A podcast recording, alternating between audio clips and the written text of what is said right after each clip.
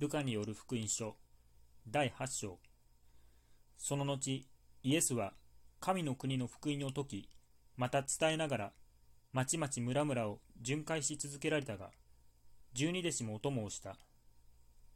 また悪霊を追い出され病気を癒された数名の婦人たちすなわち七つの悪霊を追い出してもらったマグダラと呼ばれるマリアヘロデの彼クーザの妻ヨハンナスザンナ。その他多くの婦人たちも一緒にいて自分たちの持ち物を持って一向に奉仕した。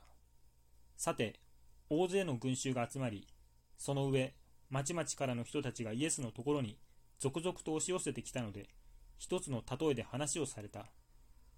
種まきが種をまきに出て行った。まいているうちにある種は道端に落ち踏みつけられそして空の鳥に食べられてしまった。他の種は岩の上に落ち生えはしたが水気がないので枯れてしまった。他の種は茨の間に落ちたので茨も一緒に茂ってきてそれを塞いでしまった。ところが他の種は良い地に落ちたので生え育って100倍もの実を結んだ。こう語られた後声を上げて聞く耳のある者は聞くが良いと言われた。弟子たちはこの例えはどういう意味でしょうかとイエスに質問した。そこで言われた。あなた方には神の国の奥義を知ることが許されているが他の人たちには見ても見えず聞いても悟られないために例えで話すのである。この例えはこういう意味である。種は神の言葉である。道端に落ちたのは聞いた後信じることも救われることもないように悪魔によってその心から御言葉が奪い取られる人たちのことである。岩の上に落ちたのは御言葉を聞いた時には喜んで受け入れるが根がないのでしばらくは信じていても試練の時が来ると信仰を捨てる人たちのことである。茨の中に落ちたのは聞いてから日を過ごすうちに生活の心遣いや富や快楽に塞がれて身の熟するまでにならない人たちのことである。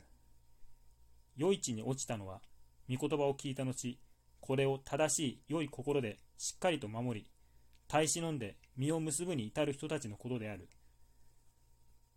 誰も明かりを灯してそれを何かの器で覆いかぶせたり寝台の下に置いたりはしない。食台の上に置いて入ってくる人たちに光が見えるようにするのである。隠されているものであらわにならないものはなく秘密にされているものでついには知られ明るみに出されないものはない。だからどう聞くかに注意するがよい。持っている人はさらに与えられ持っていない人は持っていると思っているものまでも取り上げられるであろう。さてイエスの母と兄弟たちとがイエスのところに来たが群衆のためそば近くに行くことができなかった。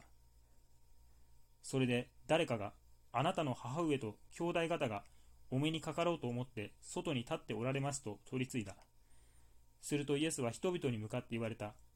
神の御言葉を聞いて行う者こそ私の母私の兄弟なのである。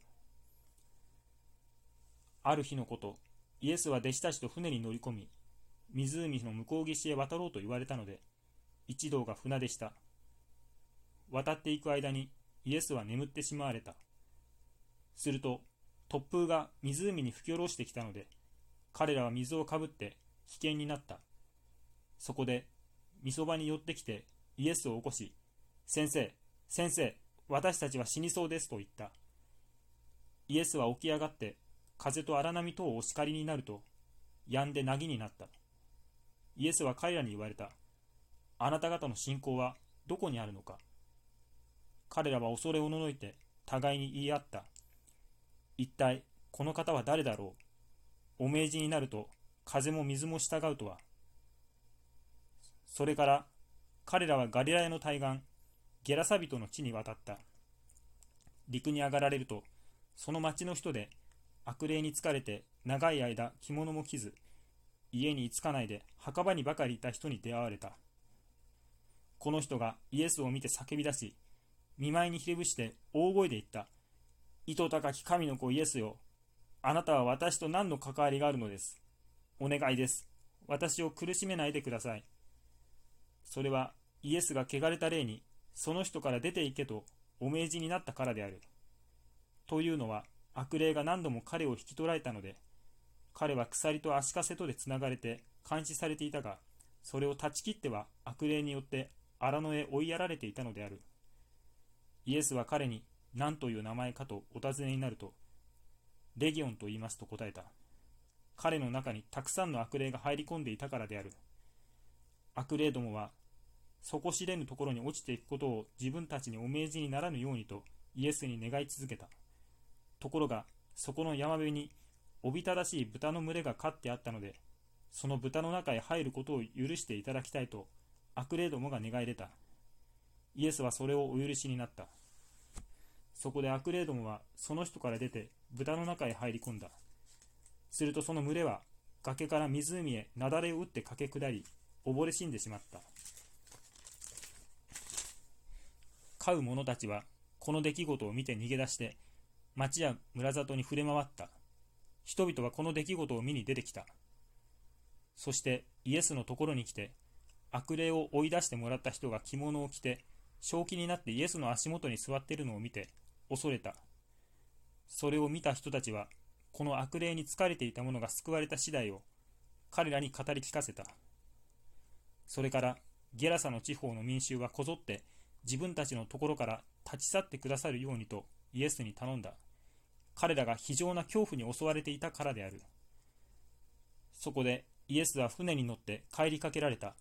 悪霊を追い出してもらった人はお供をしたいとしきりに願ったが、イエスはこう言って彼をお返しになった。家へ帰って、神があなたにどんなに大きなことをしてくださったか語り聞かせなさい。そこで彼は立ち去って自分にイエスがしてくださったことをことごとく町中に言い広めた。イエスが帰って来られると、群衆は喜び迎えた。みんながイエスを待ち受けていたのである。するとそこに、ヤイロという名の人が来た。この人は街道司であった。イエスの足元にひれ伏して、自分の家においでくださるようにと、しきりに願った。彼に12歳ばかりになる一人娘があったが、死にかけていた。ところが、イエスが出て行かれる途中、群衆が押し迫ってきた。ここに12年間も長血を患っていて、医者のために自分の信頼を皆使い果たしてしまったが、誰にも治してもらえなかった女がいた。この女が後ろから近寄って、御衣の房に触ったところ、その長血がたちまち止まってしまった。イエスは言われた。私に触ったのは誰か。人々は皆自分ではないと言ったので、ペテロが、先生、群衆があなたを取り囲んでひしめき合っているのですと答えた。しかし、イエスは言われた。誰かが私に触った。力が私から出ていったのを感じたのだ。